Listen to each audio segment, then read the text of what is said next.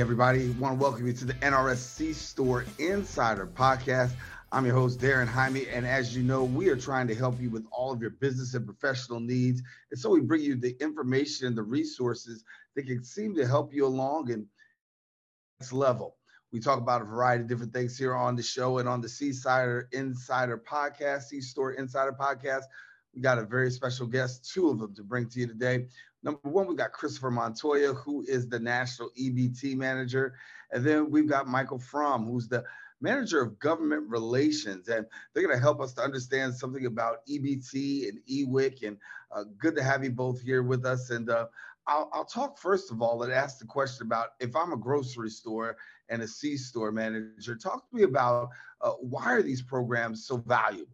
Thank you for having us. Um, well, definitely, for example, for EBT and and uh, and, and for EWIC, um, the store owners like to help their community a lot, uh, and this is part of how they can help the community by accepting the right type of um, of card that they need. Some of these merch, um, some of these users, they don't have any other card. They don't have a debit card. They don't have a credit card. They don't have cash. Uh, they're probably going through a hard time at that moment, and that's where they're going through, you know, using these uh, payment methods. Um, and you know, it, it doesn't hurt the merchant that he's also increasing his sales by around 30% uh, every month. It doesn't hurt. And uh, when you talk about EBT, uh, that is your that's your specialty. I want to talk about EWIC for a moment. And uh, what is the difference between EBT and EWIC? A lot of people ask questions about uh, what's the difference. They sound the same, but they definitely are different. So for EBT, it allows you to you pretty much get a card that allows you to buy any any staple food um, at the store. So staple, uh, staple foods being produce, dairy, grains, um, any type of protein, um, versus um, EWIC, which allows you to buy certain things. They're specified in their, I guess, their handbook. Whenever you apply for EWIC as a user, it tells you, for example, you could buy every every time you go to the store, you could buy seven dollars and seventeen cents of uh, vegetables, for example.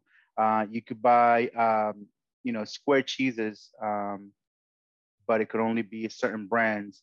And if you buy eggs, it has to be the store brand eggs. It can't be like a certain brand, or it can't be organic, or this cage free, or this different different types of eggs. It has to be very specific to what the uh, user signed up for. And give me a little bit, Michael, about EWIC. Who's eligible for EWIC and uh, how can they take advantage of it? So uh, the the implication of the of the program uh, that it's it's right in the name, uh, WIC women, infant, and uh, and children. The entire uh, point of the program is to give to uh, um, households that have um, the, these people to give them very specific staple foods like whole wheat bread, uh, fruits and vegetables, uh, types of cereals and yogurts, uh, really anything that uh, they might need to maintain a healthy lifestyle and uh, also maintain a healthy lifestyle for uh, their children. And for someone who wants to get set up with eWIC, Michael, tell me, how does a person do that?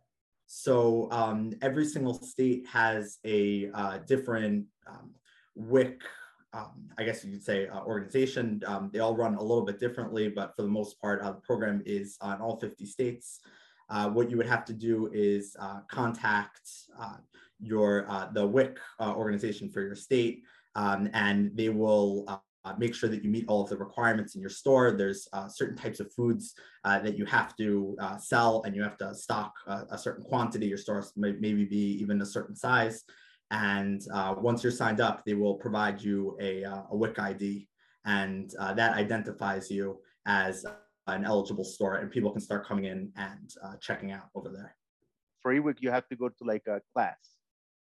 So it's different than, than EBT. EBT, you just have to meet certain qualifications, uh, and you don't have to go to any class. You just get a store visit by a, by a contractor from the USDA versus uh, EWIC, you normally have to go to like attend a class sometimes in order to get approved. And you have to have a prior uh, EBT application. So if you have a, a, store that accepts EWIC, or if you want to accept EWIC at your store, you must first, uh, in almost all of the states, you have to have an EBT license already. So if I have a POS, um, how do I facilitate being able to accept the EWIC and EBT? So right now for EWIC, and Michael can correct me if I'm wrong, we are only accepting it in uh, New York, New Jersey, Connecticut, and Rhode Island. I think, oh, North Carolina too? No, we, we opened up uh, the processors. We're in about uh, tw- uh, 20 or so uh, states because uh, every every state runs the organization differently but we're very very close to running uh, nationwide we're completely open to um, having having stores apply so as soon as we're ready to sign them up then we'll be we'll be ready to go um, but the um, requirements uh, for each store in each state uh, vary a little bit um, sometimes they're they're pretty specific, uh, but uh, in terms of signing up, um, we provide them a, uh, a training and uh, we provide the software, teach them exactly how to use it, and even going to the point of explaining what when the state comes into the store on location to see if they're competent in the software. The people who work at the store will help them them exactly what to expect. So when certification comes around, it's called an L3 certification uh, for the store. Uh, they'll be completely uh, ready to go and get certified uh, first time uh, straight straight off the bat. Good stuff there. Good stuff there. I want to know some more information when we talk about things like um, the NRS double pay. And so when we talk about the double play system, double play unlimited, EBT and EWIC, give me a little understanding is how does the NRS double play uh, unlimited EBT and EWIC system work out?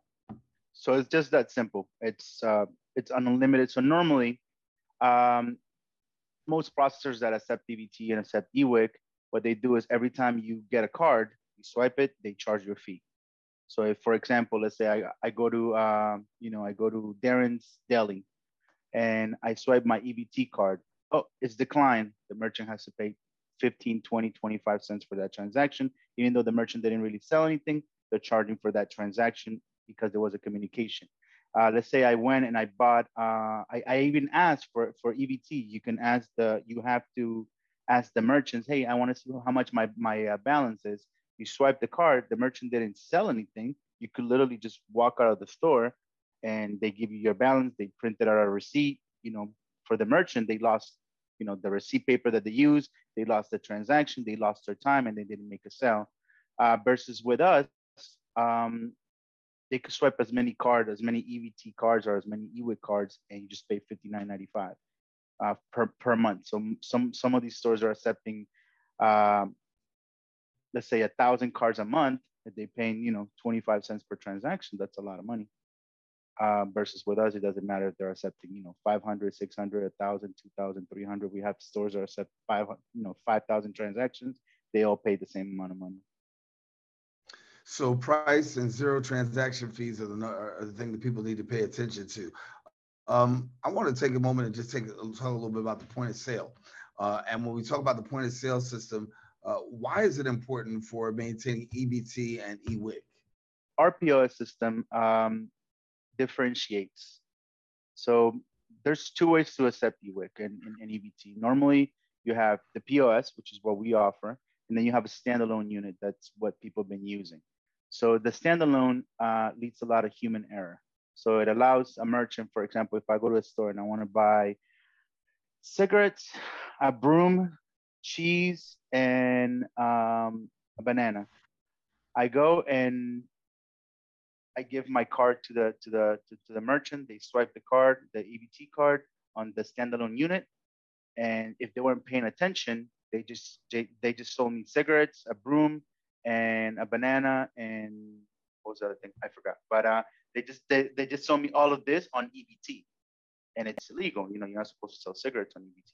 Versus whenever they do it on our POS, you swipe the EBT card, it's gonna take out you know the banana and the other food item and it's gonna you know ask the the user that they have to pay for this for the cigarettes and for the broom with another payment method. So it you know it takes out this human error that might happen when you don't have a pos system. So that's why it's important and the same thing with ewic it takes out what they can't buy with that card and, and it asks them the user to pay with a different method. Mike uh, i want to ask you about ewic how does the store go about getting certified for ewic if they don't know how? Uh, give them some details yeah. So um, as, as, I mentioned before, uh, every single state has a, uh, a different uh, WIC agency um, because it goes on a state level, even though it's a it's a nationwide program. Uh, so what we would generally do, excuse me, uh, what we would generally do is if, if I hear of a store that's interested and they're and they're not certified yet, uh, I'll point them toward their their local or their state WIC agency, um, send an email um, and see see what the requirements are, and uh, if, if they're interested and they do meet all of those uh, requirements, then uh, we get them signed up. And, and once they have that uh, WIC, WIC ID number, as I said, which means that they're certified with the state, uh, they come back to us and we get them signed up as quickly as, as possible, get them processing. And on the EBT side, uh, give me a little information there.